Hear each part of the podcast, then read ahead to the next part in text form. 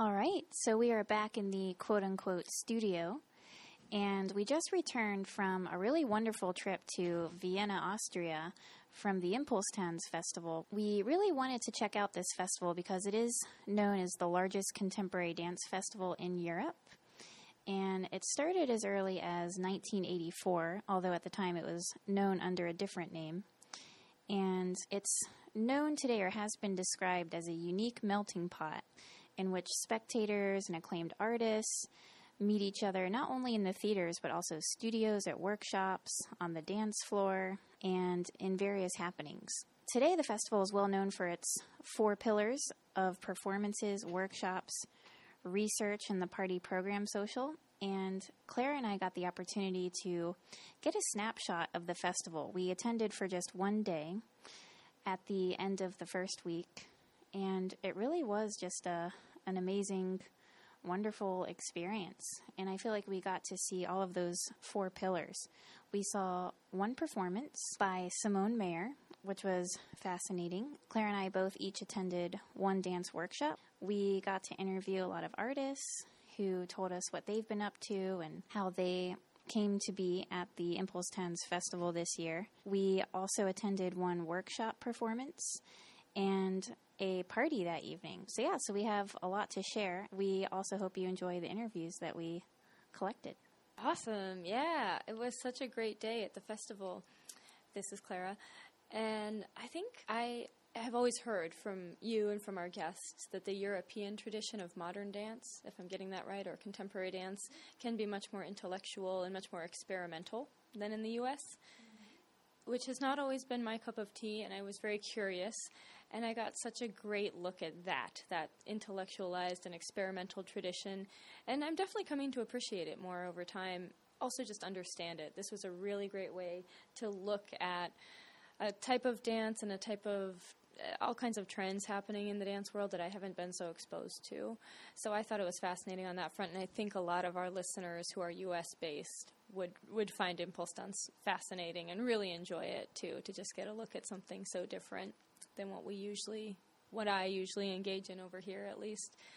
I just felt like every part of our day at the festival really opened my eyes to something very new that really I could locate in my own imagination, at least within that canon of more experimental and, and, and you know heady kind of modern dance. So that was really cool. And uh, we wanted to sort of, uh, in this fairly brief intro to our interviews, gives give everyone a sense of what it was like at the venue where we took classes. I think this, this was one of the main locations of it, ImPulsTanz, even though ImPulsTanz takes place over a range of theaters and locations in Vienna. We were at Arsenal. Uh, I think it was just called Arsenal or Arsenal something because maybe that means building or something. uh, and it had a bunch of huge, huge studios where these workshops, basically movement workshops, were held, and then some of the research workshops were held as well. Um, so it was sort of like a little campus, uh, and they had a little pool and a cafe and just some hangout space, which was really awesome. Um, so we wanted to give every, set the scene for everyone, what it was like in that space, and then we'll talk a little bit about the classes we took, or at least I will, because we got a lot about Jessica's class in her interview with her instructor as well. Uh, before we dive into the interviews, I'll just share a few of my highlights that I really enjoyed about the festival and just the overall scene. And I have to say, I was really impressed and happy with how open you were that day to all these new experiences. Thank you. and some of the new experiences, so I really appreciated how, in addition to the Arsenal classroom space, which again had these really beautiful giant studios, which traditionally or currently is used for set production for various theaters. Um, you walk outside of the building and there's this hangout space where you have like a little cafeteria where you can buy food and drinks. There's also a bar where you can buy other drinks. Mm-hmm. And they had set up a little pool and there were places where you can just hang out and sit near the cafe, but then there's also this lounge space where music was playing. And it was just really great to see how open and nice everyone was, and everyone was just conversing and chatting with one another in between classes and workshops. So it was really great to be a part of that energy and feel that there was this really open and nice energy between all of the participants. My personal favorite highlight of that day when we were at Arsenal, we were invited to an open workshop performance. It was sort of a dress rehearsal for the performance that Tino Sehgal's workshop was going to present at the Leopold Museum that weekend. And we had no idea what to expect, but when we walked into the studio, there were a bunch of dancers sitting around or standing around, and they were sort of conversing and chatting, and they seemed very relaxed and pedestrian like. And as soon as we walked in, they they all said together, "Welcome to this situation." We had no idea if they were talking to us, so we just sat down at the side. Um, but as other people walked in, they said the same thing, and people were interacting. They were sitting in and around the performers, although the line was blurred between who was a performer and who was a spectator. It did seem like anyone and everyone was participating, whether they were a spectator or performer. Um, but they would repeat quotes and um, converse with each other about the quote. But it, they created a very casual space where anything could happen and they would react to one another in the space, whether you were a performer or a spectator, which I thought was really fascinating. And we have an interview with one of the workshop participants, so definitely keep listening. Uh, we also will post the times to the track so that uh, you can get more information about that experience and that workshop. So that's my highlight for the day at the Arsenal space. What were your highlights? So, highlights. I we each took a, a movement workshop. I'm going to call it in the morning. I took one called "Riding the Curve of Space" with Ray Chung. Uh, we have an interview with Ray Chung uh, coming up as well. It was a contact improvisation class, and I think I sort of knew what I was walking into. The thing is, when I read the description, and actually someone else in class said this as well, I thought it was going to be more about individual techniques to jump better. It said something about defying gravity, so I thought it would be more about jumping and a little bit about partnering and working with others and within yourself to just get more lift in your dancing. But then on the way to the workshop, I reread the description. I had read it before, but I reread it again and it said contact improvisation, and that stuck in my brain. I was like, oh, this is something different. and that's totally what it was. And I think maybe I thought I, I kind of I kind of knew what that was, but once I got into class, I realized like, okay, yeah, I may have seen something like this before, but now I'm really discovering what contact improv is basically, and I really liked how Ray Chung, the instructor, presented it to us. Even though I was walking into the last day of class, I, I think he made it really clear what at least the idea of the technique is. I guess uh, two or more people are improvising, doing their own movement. They're not, you, you know, obviously it's not choreographed, so they're not doing the same thing in unison. And they will from time to time come together and separate physically literally their bodies will come together and they'll push off of each other or help each other jump or do kind of partner moves but because it's all organic and it's all taking place over time they're just making up the movement over time it doesn't look like they're trying to do some trick. At least it shouldn't if you're doing it right. And Ray Chung had an, there was another man in class, Christian, not sure of his last name, who's who was teaching a contact improvisation class the following week, which would have been now last week. Since he was also in this class, he and Ray would sometimes demonstrate for us before an exercise. So I we got to see two kind of contact improv experts doing it how it was supposed to be, and it did look very natural and organic. The way they would kind of you know, they would do like a lift or a move, but it would seem like it just grew out of this dance that was taking shape before our eyes, and then they would separate again and come back together. It was really cool, but it's a very difficult thing to learn, I think, because on the one hand, you're improvising and it has to seem natural. On the other hand, as you're learning, you have to learn techniques to to help your partner and to share weight with one another. So coming in on the last day of this workshop was a whole interesting experience of its own to see how people had learned throughout the week uh, to kind of partner with one another, and then how they were also exploring just making it natural. Uh, it was a little hard to come in on the last day. I mean, it was a little dangerous actually. You know, you could get dropped or hurt yourself. Uh, and actually, tip to anybody considering going to ImPulsTanz and participating, uh, Jessica and I hadn't realized that workshops were set up to be continuous for each week. We thought it was more like an adult open class where they had the same open class each day for one week and then a new set. It's actually each workshop is continuous, so definitely register for the whole Monday through Friday if you're planning to go to ImPulsTanz. It was a really interesting class. You know, I'd never done it before. It was a little scary. We did some lifts, uh, and that was kind of fun. I did cheerleading in high school, so I was a little bit familiar with like lifting. Uh, so I, you know, I was brave and I went for it, and we tried it and had a good time. But these were two and a half to three hour workshops, which was really cool. You really do get to. Uh, get into it and move and sweat. It was very hot. There was no air conditioning. Um, and so everybody was just hanging out and sweating all day. It was awesome. That sounds awesome. And another highlight from the day was the performance that we saw by Simone Mayer, Sons of Sissy.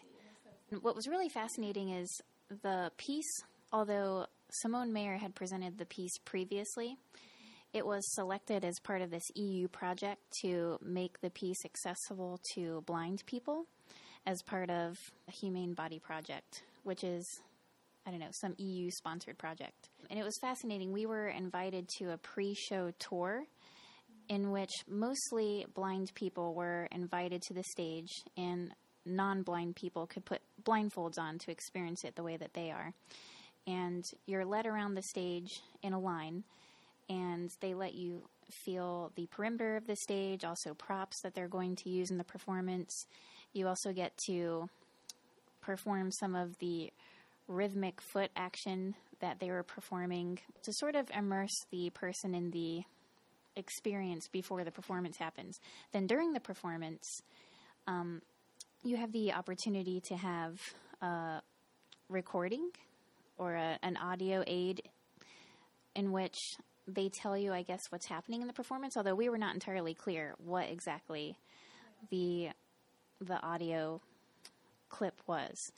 And we were trying to get an English translation, but we hadn't actually mm-hmm. reserved ours in time. But it was interesting because a lot of the props that we felt during the tour before the performance were making a lot of interesting noises, and a lot of them were instruments in the performance itself. So I thought that was a fascinating way to give something tangible to a blind person to relate to. And then after the performance, there was a talk back, and a lot of the audience members who were blind were able to talk about how they were able to experience it and what they got from the performance. And um, a lot of them got various things, and they felt appreciative of the whole experience. Um, the performance itself, um, from just a visual perspective, or actually a total immersive perspective, was um, I thought very fascinating. I really enjoyed the performance and was really surprised by how riveted and how present in the moment I was during the whole performance. Um, even though it was sort of an abstract display. You know, there wasn't anything linear about it, but it was interesting how even within that abstract model, it did build over time and kept my attention throughout the whole performance. But just to give an example of some of the things that were happening, there was a lot of nudity. there was a lot of partnering. It was just four men that were performing, but first they performed musical instruments, and then they um, broke off and did a lot of repetitive motions in which they were partnering each other or shuffling about the stage.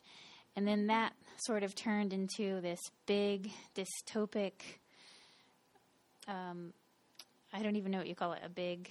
Chaos.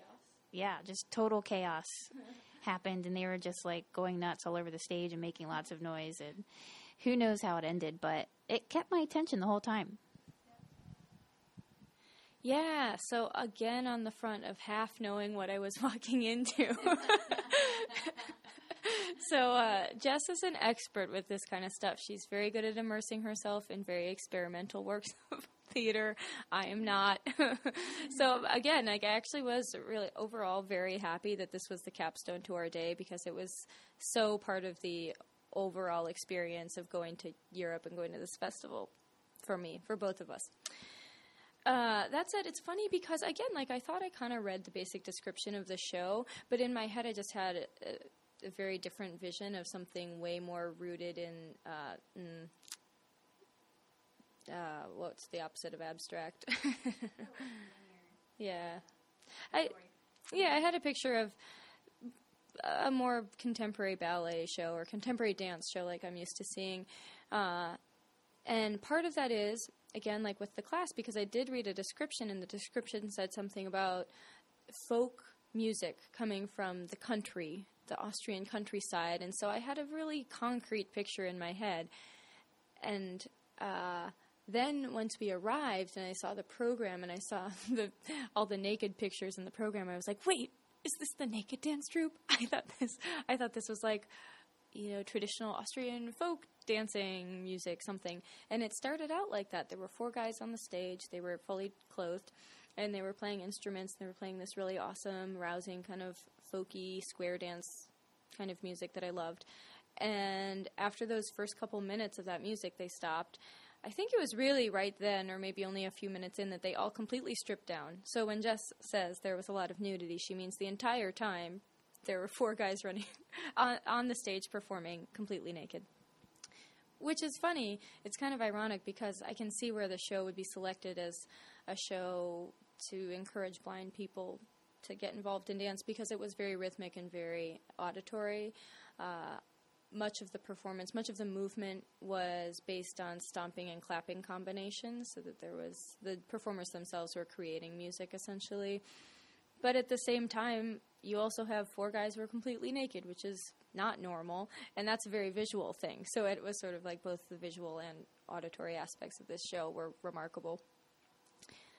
Uh, not something I'm used to going to, not something I really still know how to appreciate. I mean, it was totally not, it was totally abstract. There, there wasn't really a lot of dance based in technique. And clearly, like, clearly the people on stage are well trained and have incredible strength and incredible endurance, and I'm sure they're. I, would be curious what their background is, but I'm sure they're trained in modern at any rate. Um, but they weren't really drawing on that technique. They were stomping, clapping, moving in sometimes in patterns, sometimes not in patterns. And then near the end, they started bringing in these uh, instrumental props and making a lot of noise, abstract noise uh, with the horn and bells. Uh, so, I don't know. I think the one thing that struck me about it that I uh, was surprised by in a pleasant way and was able to appreciate was the fact that I could tell there was some kind of deliberate build up to the piece. Not just in the sense that, like, oh yeah, of course it gets more chaotic over time, but something felt really deliberate. It was almost something I couldn't access and couldn't quite understand or grasp, but it was like there was something there that was building over time in a a way that this choreographer had created that I wouldn't know how to replicate. Whereas, say, if it was just a matter of it getting more chaotic over time, I could do that if I wanted to, even though I'm not a choreographer. It's like, I think we were talking about this on the train from Vienna to Budapest after we left Vienna. It's like with Jackson Pollock, a lot of people would look at that and say, well, I can throw paint at a, at a canvas, right? But when you get up close to a real Jackson Pollock, sometimes you realize, no, Oh, it's weird. I don't know how to describe it or why it's different, but I couldn't do this from throwing paint at a canvas. There's something deliberate in there, and I don't know where it comes from. And that's exactly how I felt about this show. So I don't know, maybe that's the beginning or the kernel of appreciation dawning for this kind of art. I don't know if I'd put myself in that particular experience again, but you know, it was it was really interesting. Um, the theater was really hot. Oh my god! I don't know. I think it's meant to have air conditioning, but they didn't have air conditioning, so it was very, very hot in that theater. And I literally by the end was like legitimately concerned for the performers. I just didn't understand how they were still moving, completely hundred, like perpetually moving for like an hour and a half in this yeah. really hot theater. So props to them. I don't know how they did it, but yeah, yeah really interesting show. And as you were talking, I was thinking about how completely structured the whole performance was. It was mm. very structured. Um, like they had very specific steps and very repetitive. Anything that's repetitive is by is yeah defined by a structure. So that was very clear throughout, and I think that's what was probably maybe what you were experiencing that it was building up to something. Like there was definitely a lot of structure there. And then suddenly that turned into total post apocalyptic chaos, yeah. which is so fascinating that those two very contrasting elements were there. Complete boring structure followed by like totally insane chaos. Yeah. In fact, when you say structure, I think if that's what the underlying principle was that I couldn't grasp or was surprising me, it would be complex structure because, again, it's that line between could I do this myself or could I not? And I could create something structured, right? I could create a simple repetitive structure, but something was going on here, and maybe what it was was the complexity of the structure and and yeah maybe it was also there's some kind of principle there maybe the principle was going from complex structure to utter chaos and how you jump across that line. There's something in the choreographer's head that I Simone Mayer's head that I, I don't understand. I'd love to know but yeah. so yeah so we thoroughly enjoyed our time and look forward to going back and spending some more time there. And just to add You'll hear that this comes out from some of our interviewees. One thing we just really loved about the whole experience was the way everyone interacted when we were at Arsenal, when we were hanging out during the day. It was a really, a pretty small space, um, the hangout space, and then the studios were huge. So it felt pretty intimate, and everyone was really open. I mean, everyone talked to us, talked for a long time, engaged with one another, and just really seemed interested in what they were doing and very enthusiastic about being there. And there was such a wide range of uh, people. There, uh, there were people from all over the place, people from different backgrounds, people who came from dance backgrounds, and people who didn't. So I think, especially placing this in the dance world, it felt very accepting. There weren't divisions along the lines of, are you a great dancer or are you not? Are you from a technical ballet, classical ballet background, or are you from a modern background? It really felt like everyone just mixed, and that was awesome to experience. So, definitely recommend everyone going to ImPulsTanz and spending some time there and getting to know people. Enjoy the interviews. Now we're here with Ori Flomin, who is a fellow New Yorker, and he's been creating and presenting his choreography extensively in New York, Europe, and Asia. He teaches dance and yoga as a guest artist for several companies and schools around the world, such as Parts, Sasha Waltz and Guests, The Place, Cullberg Ballet, Tanzwerkstatt Europa Festival, Circuit Est, and many others. He's an adjunct faculty at NYU Tisch School of the Arts in New York City and was a guest faculty at SUNY Purchase, my previous school. Today, I took his class, The Energetic Body Through Dance and Meridians. We're just going to dive a little bit deeper into some of the theories behind the workshop and where Ori Flomin's influences have come from. So, to start, in the workshop today, I really enjoyed this phrase that you use this artistic, holistic point of view. And from this point of view, at least what, from what I got from the workshop, you have found a way to explore energy expressed through the pathways and meridians. These are then divided into five elements earth, water, wood, metal, and fire. And today's class theme was fire, one which you mentioned is all about opening up the heart, and it's connected to that meridian, the heart meridian. And it was really interesting to use different qualities of fire in our movement today. Um, but generally speaking, how do you work with dancers to get them to express these various qualities of the elements through their body? First of all, I see that you really took a lot in one day from the workshop. um, I don't always emphasize that in dancing in a very direct way, but sometimes I I feel if I just teach, uh, if I'm scheduled to teach a technique class, there's a certain expectation of doing more of technique uh, warm up and, and uh, teaching a phrase. But I really, uh, I think what's important for me today for dancers, um, not just to feel that they're copying movement and it's not just the shape of things, but the qualities that we can bring into it. So sometimes if I teach an open class, to start to get into all those theories, it might just get too confusing and too much. But I feel like I can maybe say a thought or throw something that also relates to equality and uh, not just relate to um, lift your right knee and shift your weight, and that's the movement. So, um, and sometimes it just depends on the day if, if I will feel. Um, you know, that maybe people are a little stiff that day and rigid and I just sense it, then maybe I'll throw something that connects somehow to water element, which is about fluidity, and, and then maybe I will do um, forward, st- uh, some more forward bends, which relates to the bladder meridian, which relates to water. So sometimes I won't even talk about it with the class, but I'll just sneak it into their, download it into their bodies without them knowing, because sometimes the the starting to talk about the theory might get too confusing. And one of the things that I've been um, interested to see in my teaching that um, you know we work with the body, we dance with the body, but we get very brainy. So when people start to sometimes think so much and process, and I'm, I don't say don't think or process, but don't let the thinking of process take over your whole learning um, process. So it does you don't get stuck in your body. Because sometimes I see people struggling with the movement with their body and and because they're thinking and they're thinking and it and it stops their movement so i i sometimes say let your body think and not your brain think so in that situation, sometimes if I'll start to give some more information about meridians and that, they'll be like, "What are you talking about?" And so finding ways to just filter it in, and that's why I really enjoyed this workshop because it really was about it, and it gave me the opportunity to to blend those two ideas in, and dive a little bit more um, into explaining the, the theory and explaining um, what are those meridians, what are those qualities, and every day we could experience a different quality and integrate it into the dancing. And even though I did teach a dance phrase in the end, I didn't want it the focus to be just about getting the phrase, but how we integrate the qualities into our movement.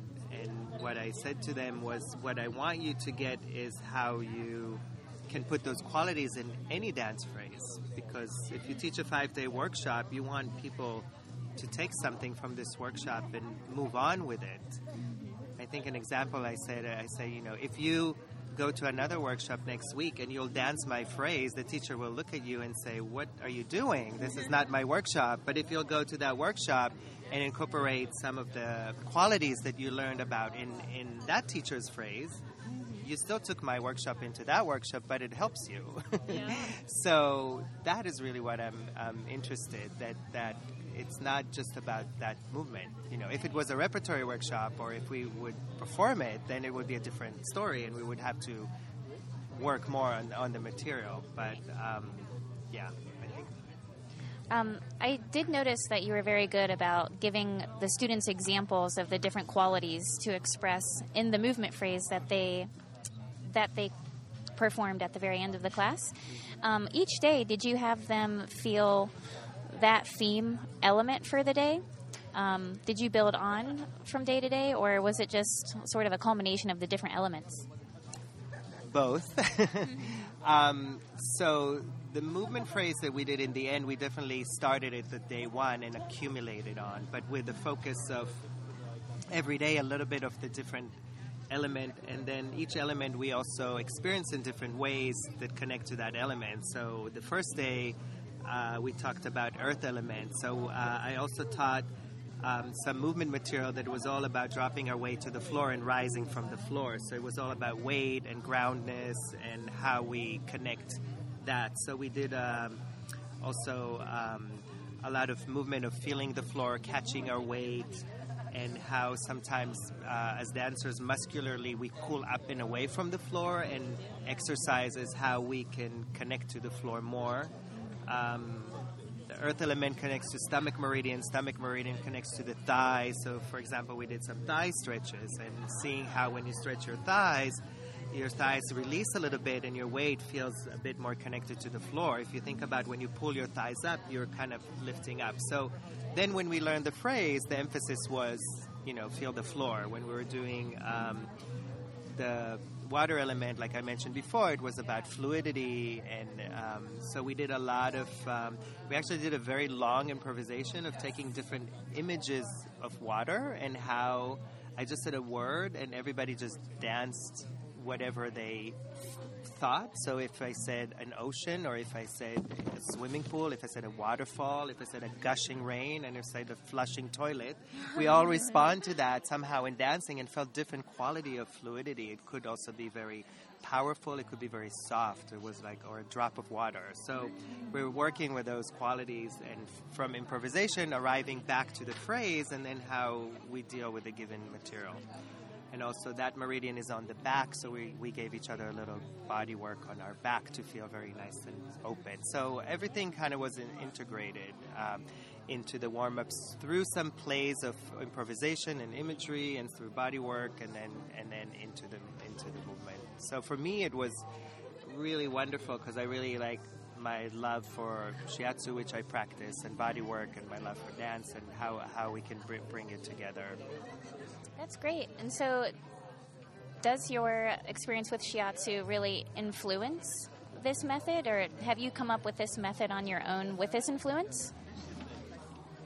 Well, I um, been practicing shiatsu and giving sessions in, uh, for 15 years, so it's definitely been filtering somehow more into my dance class.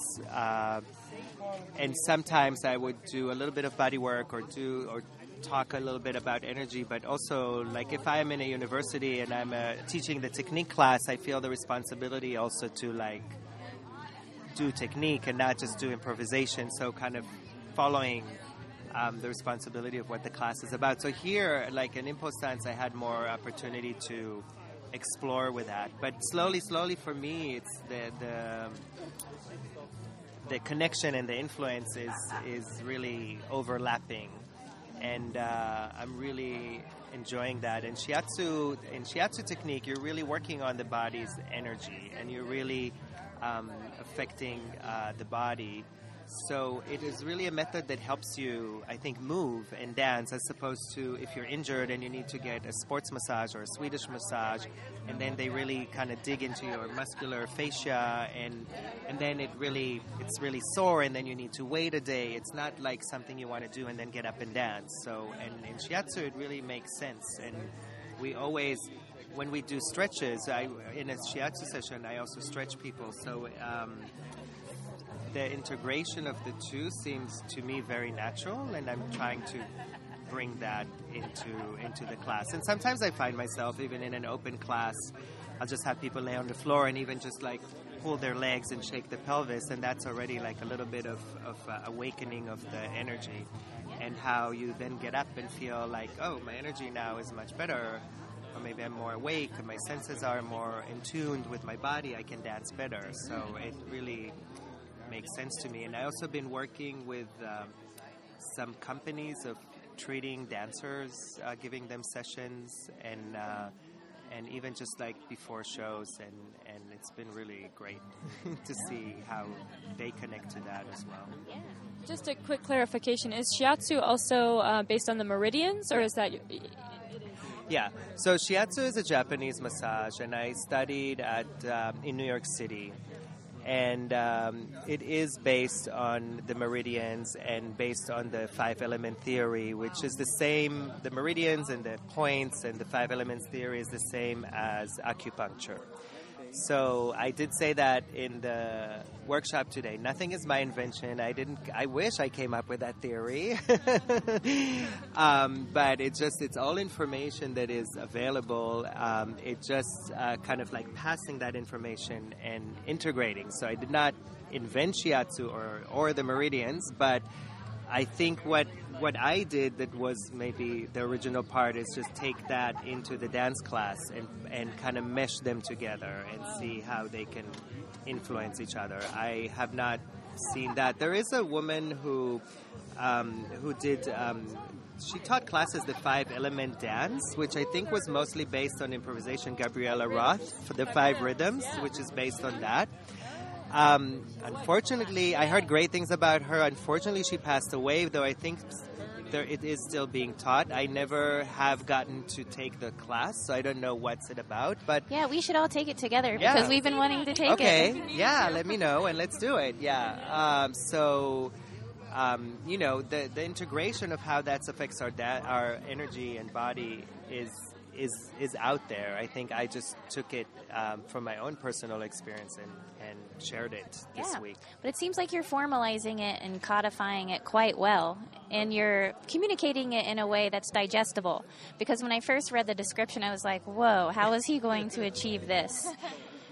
And, and it makes sense. It's, um, and I really like what you said about how um, working with these qualities of the five elements and how you showed how the five elements are connected to each other. Um, you're inevitably working to achieve balance balance in a dancer's body and their movement and total awareness in their body.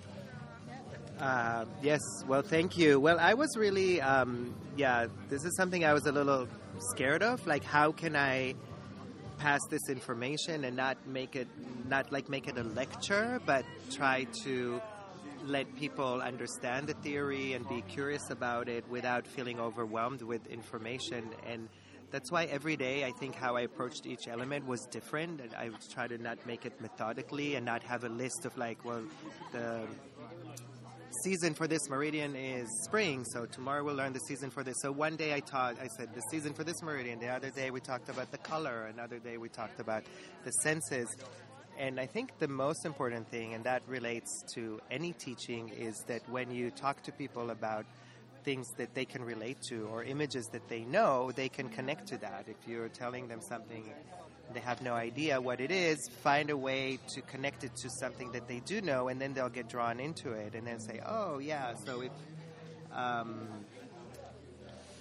I can't try to think about, and well, if we talked about Earth element, and Earth is about grounding, and and uh, so um, stomach meridian, so Earth is about appetite. So you know, it's just like you know, when you crave food you know your earth element is is active. You need to nourish yourself. And then you know when you eat sometimes we eat a big meal. How do you feel after a big meal? Oh you feel really full. You feel really full. You feel heavy. You feel grounded. So even just that very simple so everybody can you know relate to that so just to give some things um, around that and then then I felt like they they were with me so I didn't just lost them in, in the context of like a lecture that that is just scientific.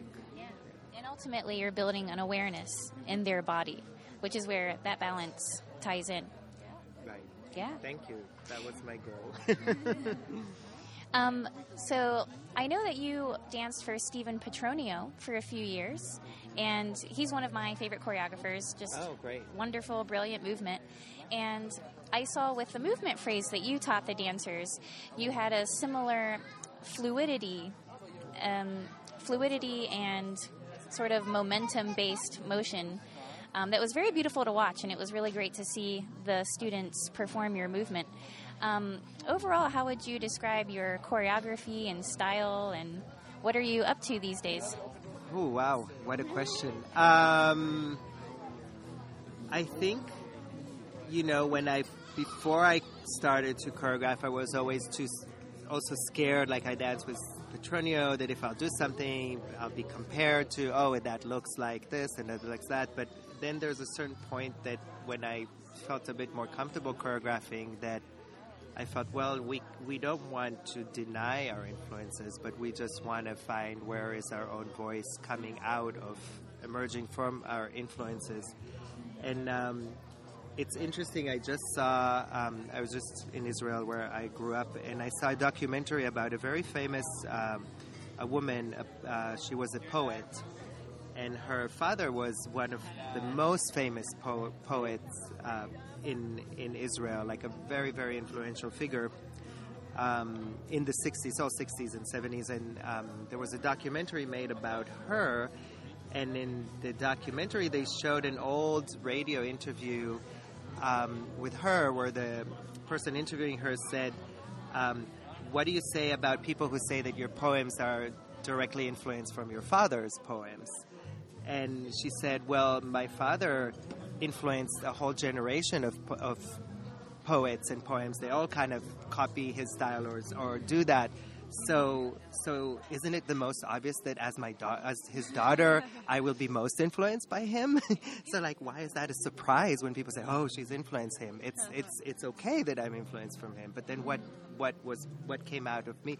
And I loved that she said that because she just like owned it instead of like making that become an accusation or some kind of a point point of disadvantage. And she was like, "I'm his daughter, so yeah, I love being influenced by him." So I think like embracing that and then finding your your voice. Um, I I mean, so definitely I have an influence from Petronio that fluidity. I love to play with sequencing with the spine. And when I'm creating movement, I, I try to be in the studio and sometimes surprise myself and try to make movement and sometimes break down. Like if I'd make a phrase and then sometimes go back and, and look at moments that maybe make sense to me and then try to change them to a moment that doesn't make sense and kind of sometimes do that. But also, I usually, if I create a piece, I kind of just um, have some kind of an idea or a thought and and try to bring that to the studio. I had, you know, made one piece that was based on childhood memories, and I was looking at old footage of me and my brother and sister dancing when we were kids. Then I have a son, and I brought him to the studio and I asked him to improvise, and then me and my dancers learned his movements and try to like capture this essence of childhood childhood in our dancing. And, and then another piece I was kind of curious about uh, the idea of beginning and when we started to dance, and I was thinking a lot about how the body felt when you just started to dance, started to take dance classes, and uh, or just improvise in your living room or something. So a lot of thoughts generated from from that point. A lot of times I improvise with dancers in the studio, and sometimes capture moments from the improvisation and relearn them, which is really challenging too. Yeah. uh, so yeah, so the process is different. I mean, even though I see my work as sometimes kind of abstract, but I feel that there's always a thought behind that that is uh, leading me. And um, yeah, right now I'm starting to maybe think about my new next project, but I haven't. I quite haven't thought what it would be. I've been working with a dancer um, in a studio, um, just kind of playing around and throwing some ideas, trying to. One thing that's been interesting is trying to do like a really long floor phrase that where you kind of lose the sense of where your arms and legs are. Wow. so we've been having fun, like um, just um, she's been on the floor, and I would just say, take your left arm and put it behind your right leg and under your chest and roll over, and my just God. let her somehow interpret it. And sometimes it's like she's really like tied up, and but somehow really fun things came out of that. So we've been like playing with that and see where that would go. Um, yeah, and I'll be making a piece at NYU on the students uh, of Tisch in uh, February. So I already had the audition and casted 22 students. So it'll be a big, big piece. Yeah, that is big. That's awesome. so yeah, uh, but it's happening in March, and I'm like, I don't know yet what that piece will be like. So we'll see. Great. Excellent. All right. So, uh, what's your favorite element? Of the five. Oh, well, I, you know, in a way, I always see myself a little bit earthy. Um, I definitely have craving for sweets, which is the flavor of the earth, the Really? sweet tooth. I Yeah. salt. Salt of the earth. No, That's salt is water. Oh, Think really? about Oh, ocean. ocean. Right. So, right, right. But, um, you know, when, when people are very nurturing and giving and giving and giving, they crave sweets to kind of like calm Oh, them wow. down or, yeah. So, and you know, I think being a teacher is kind of like, and uh, this, I am in some way a, cur- a caregiver and, Yeah. and very caring. But there's definitely water there too, floating around, and I think a little fluid. But Very cool. yeah, Okay, well, this was so great. Thank you so much. yeah. Thank you. So Yeah. See you in New York City. Yeah. Go to a class. yes. Yeah, we will. The five rhythms. Thanks.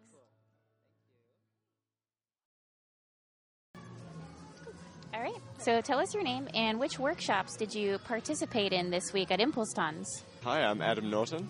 I participated in the Dancing with Meridians workshop with Ori Flomin and uh, Tino Repertoire with Louise Harper. Great. And so I actually participated in Ori Flomin's workshop earlier today, and that was very fascinating, and we also interviewed him. And what did you take from the workshop that you thought was fascinating from the whole week? I think, ge- generally speaking, the sort of the letting go, letting go, generally was a big part of his his practice and what he was telling us, and also not worrying or getting caught up so much on the sort of details of the phrase and of the of the movement, and actually just uh, being in the quality of the movement and um, yeah, feeling more. I think. And that's really in line with what he said that participants, some were worried that they wouldn't get the repertoire that he was teaching. And really, the whole point was to just feel all of these elements, the elements that he was describing, like earth, metal, water. And I imagine that that would be really cool to experience that in the movement, to just sort of let go and feel those different qualities. Did you find yourself like really identifying with any of the elements more than others, or what really made you let go? Yeah, I think the um, I, I like water generally. I'm just like a water person, and water. No, I'm Taurus, but um, yeah. So I think if, if any element, that element really uh, gave me more possibilities. Yeah. Yeah, and the other elements, I'm, I'm still, I think I'm still kind of coming, getting familiar with, and maybe discovering. That makes sense. I think if someone asked me to do a metal dance, I just would have no idea where to start. And do you come from a dance background? Yeah, I do. Yeah. Um, I studied for three years uh, and a Bachelor of Performing and Screen Arts at Unitec in New Zealand, in Auckland. Uh, so that was a very practical dance course, dancing five days a week, three classes a day. Um, so yeah, I come from quite a, a technical, um, physical practice. What was that mostly contemporary dance that you studied? It was, yeah. We also did ballet, and we did this thing called muscle and bone, which is a kind of a uh, it expands off Butoh practice. Uh, yeah, but mainly contemporary. And so, what brings you to ImPulsTanz this year?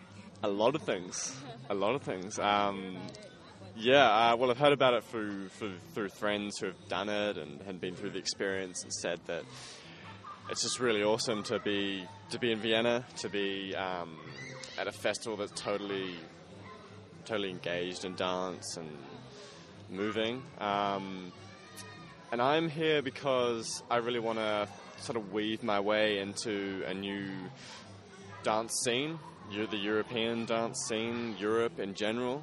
Um, so yeah, I, I think I'm really here to experience, to learn, and um, yeah, enjoy it. So, tell us about the second workshop uh, that you did today, at least. Tino Sehgal's rep. Yeah. Uh, Jessica and I popped into that workshop for a little while. It was really interesting. I've never seen anything like it before. Um, although I'm not familiar with Tina, Tino Sehgal, uh, it seemed that it wasn't 100% clear who were participants and who were just onlookers and where that boundary lay, if there was one. Uh, it was just very interesting. So maybe describe that workshop to somebody who hasn't seen it and give us a clue as to what was going on there. Right. Yeah. Um, so it's it's a piece that's designed to be performed in a museum, uh, and yeah, it's about this like the uh, the audience and performer kind of blurring those lines, uh, and so a group of us, actually usually it's six participants, they enter a uh museum space, and they've already learnt about. I think it's actually a lot. I think it's maybe 20 quotes that they have memorized and that they, they're familiar with and stuff. And so what happens is, uh, moving in slow motion, uh, the participants will recite a quote, but in normal speed. So you're moving in slow motion, but you're talking in a normal pace as what's you know natural to you. Um, and so, yeah, these these performers quote these, re-quote these quotes, and then a discussion will form will form from that quote, and it's really open. Yeah, it's open for the participants and for the performers. And there's also a thing as when a new part, when a new audience member enters the space, everyone says this this uh, welcome to this situation, And we say that directed at this new audience member who's entering the space as a way of kind of acknowledging them and bringing them into this environment and into this, this energy that's in the space. Uh, and yeah, so it's it's just really interesting. It's really interesting to see where the quote can can take a conversation and um, the dynamic between the performers and the audience members. That's amazing. That's exactly what we saw. yeah, and uh, when we walked in, too, a discussion would form mostly with the people in the. I think of it as on the stage, but just on the white area of the floor. But then every now and then, one of them would address someone who appeared to be an onlooker and say something random to them, like, I like your shoes, or I like. I guess the two that we heard were positive affirmations that had to do with something about that person. And we weren't quite sure if they were planted onlookers or if they were real onlookers or if onlookers were invited to participate. So is the idea in the museum piece that people who are watching can actually join the discussion or are they not supposed to join? Yeah, they're totally allowed to join in the discussion. Um, we definitely try to encourage that as much as we can. Um, and the compliments, they're not uh, planned at all. They are, yeah, totally spontaneous and um, up to the performer as to who they give it to and, and when they give it. Um, and so the compliments are really nice, kind of um, like a platform, I guess, to to just get someone comfortable into the environment and into the into what's happening. Um, and also maybe to expand off into another conversation that let, is led off from that compliment. Yeah, I can see um, compliments are a gr- great way to get anyone involved in a conversation. That would be a good way to get someone involved who doesn't look like they're participating. so this workshop lasted for five days, right? So what was it like participating for the full five days? What was sort of the structure of the workshop leading up to this performance ish kind yeah. of participatory performance. We went about basically, um, Louise introduced us to uh, Tino Sehgal's repertoire, um, his process of working. So we looked into the process that he goes into in order to uh, bring about a piece that's going to happen in a museum, how he can uh, work with people in university institutions who specialize in specific uh, areas, you know, like gender studies or philosophy and stuff like that, and how, uh, for this piece, the, the situation, he went about approaching, uh, say he performed in Vienna, he would approach these intellectuals or academics at institutions and invite them to participate or to be performers in this work called The Situation and yeah, it was, and that, that process would last. Um, you know, they'd, they'd, go through rehearsals and uh, trying it out and things. Um, and so we, we, yeah, we looked into that, and then we went about actually learning the piece uh, choreographically. So Louise taught us the different, the six positions that each and every one of us have, uh, and they're related to um, to paintings that were sort of a, a space dedicated to, say, Monet's, Monet's paintings, um, and there was another artist as well. And we practiced it on each other a couple times, and that was really interesting to kind of see see what would happen and, and where it could go with people who had no idea what they were kind of entering into and and then yeah we decided to open it up to the public today and it was really cool I'll say we really had no idea what we were walking into, but I was really amazed. I I loved every minute of it. Yeah. And I guess the one thing we might not have mentioned, just for people listening, uh, there was this discussion happening among the performers and some of the people who walked in, uh, but they were also moving while discussing. Like a lot of people, some people were just kind of lounging, but a lot of you would start moving in slow motion, like you mentioned before, slow motion at some point into everyday pedestrian positions or dancery positions, either way. And then every now and then you would all breathe in, you'd walk backwards, and then you'd land in a position, right? So there was some choreography happening, um, but a lot of it was also the discussion at the same time. So that's what the piece looked like. Cool. So, out of this exciting week, what were some of your favorite moments or a favorite moment that stands out for you?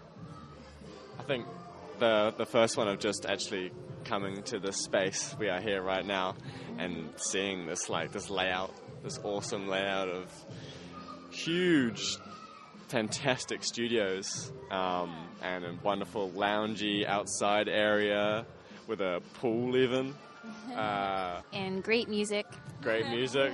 yeah, exactly. And um, meeting these new people from all over the world and learning and listening to what they have to say and what how they how they move, how they feel being here. Yeah.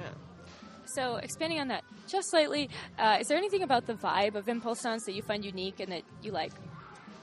Yeah, definitely. Um, it's definitely very uh, inclusive, open, and I think there's there's just a great energy, a great energy here that um, I'm, I'm feeling.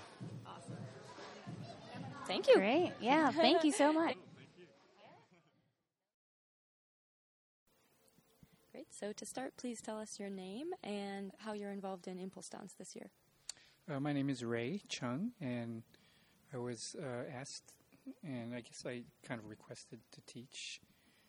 And it had been a couple years ago, but because of scheduling, they weren't able to have me come until this year. And uh, I took your class this morning. It was called Riding the Curve of Space, uh, and it was about it was a contact improvisation class.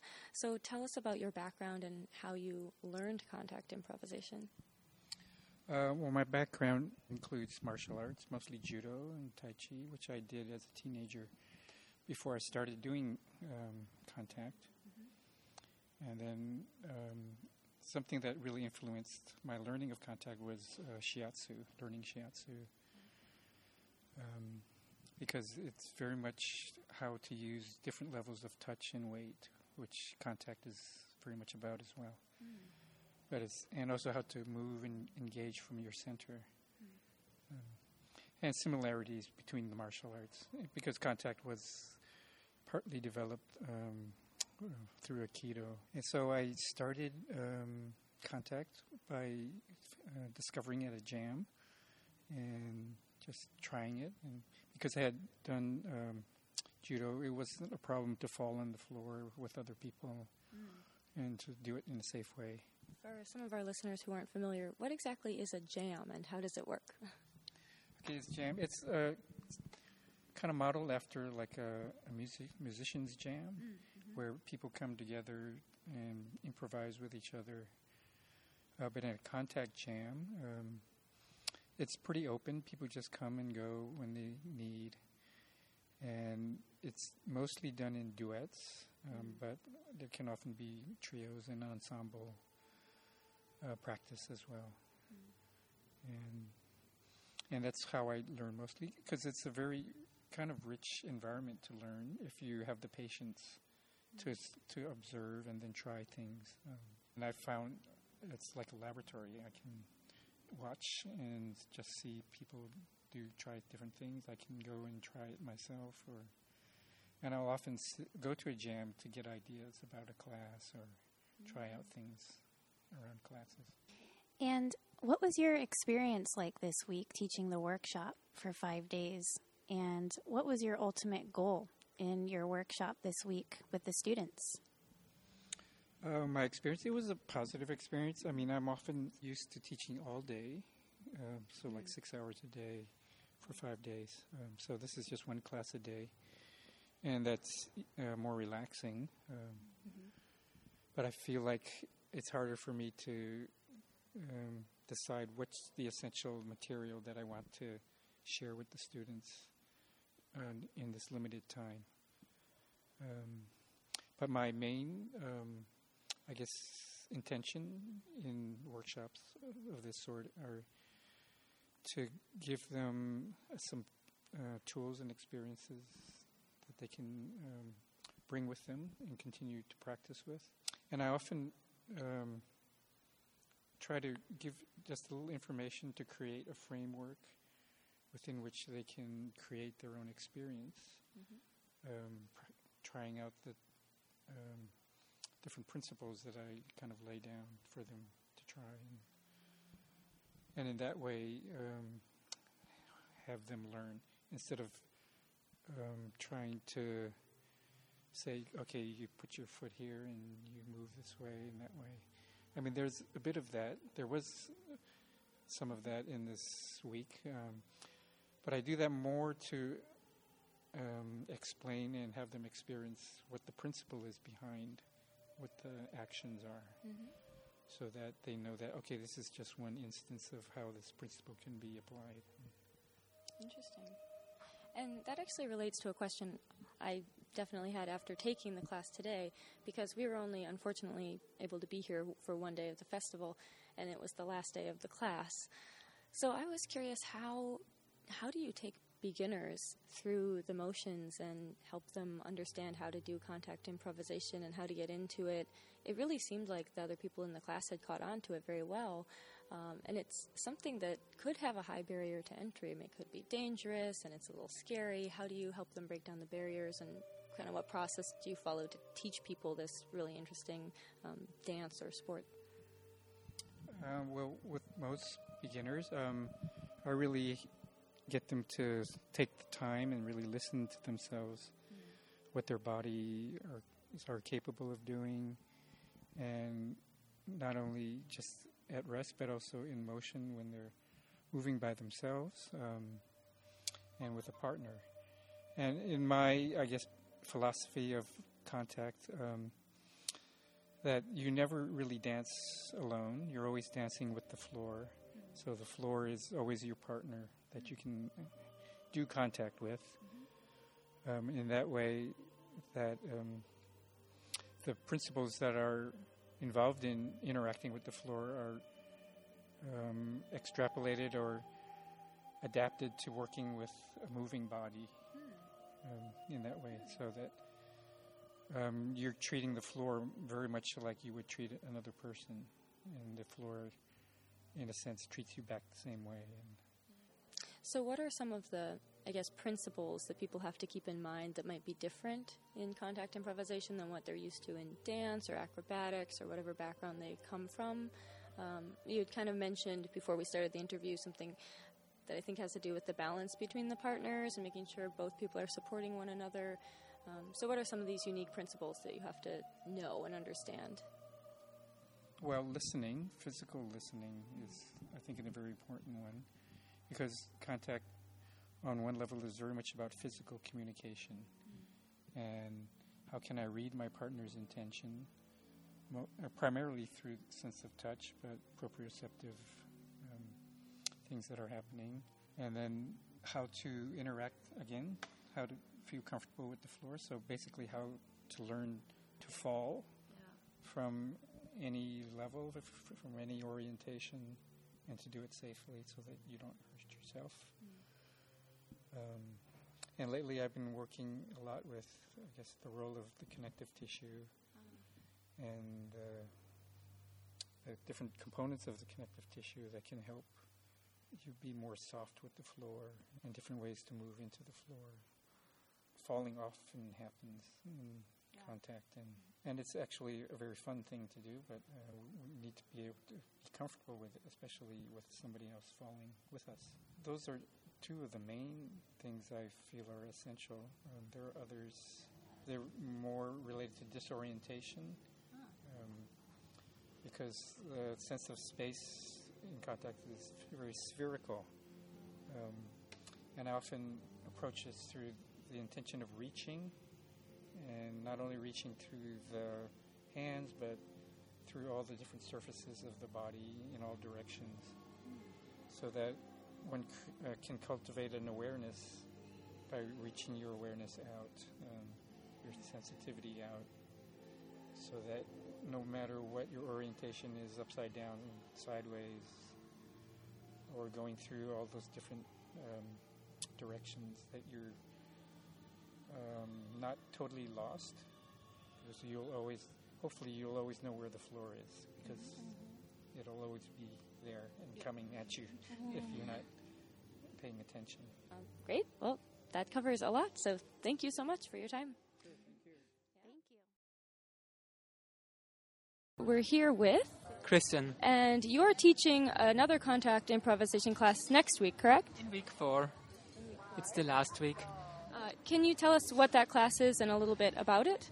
The title is Contemporary Contact Ballroom, and it's about contact, contact improvisation and the relationship to music. We'll have uh, music which is rhythmic and but more music like a soundscape, like a landscape with who you can dance. It has has the word ballroom in the title. So is it based on ballroom dancing? It's based on ballroom dancing. We did this f- format sometimes, and it's you could also do it in a ballroom because it's more on the feet standing, and we work with counterbalance. For sure, we will work, uh, learn falling, but it's more party-like. You could also do it with party clothes. For some reason, when you describe that, I think of tango. Is there any relationship specifically to tango dance? A little bit because it has also to do with leading and following. But uh, tango, you stay upright, and in contact improvisation, we are leaning, we are continuously falling together, so it's more off balance. And uh, Fascinating. the spine is curving, and in tango, you stay in your axis. like Very straight. Yeah, yeah. So can you tell us a little bit about your background in dance and how you got involved in contact improvisation and impulse dance? I started dancing quite late. I was 30 years old and I wanted to do something I didn't before.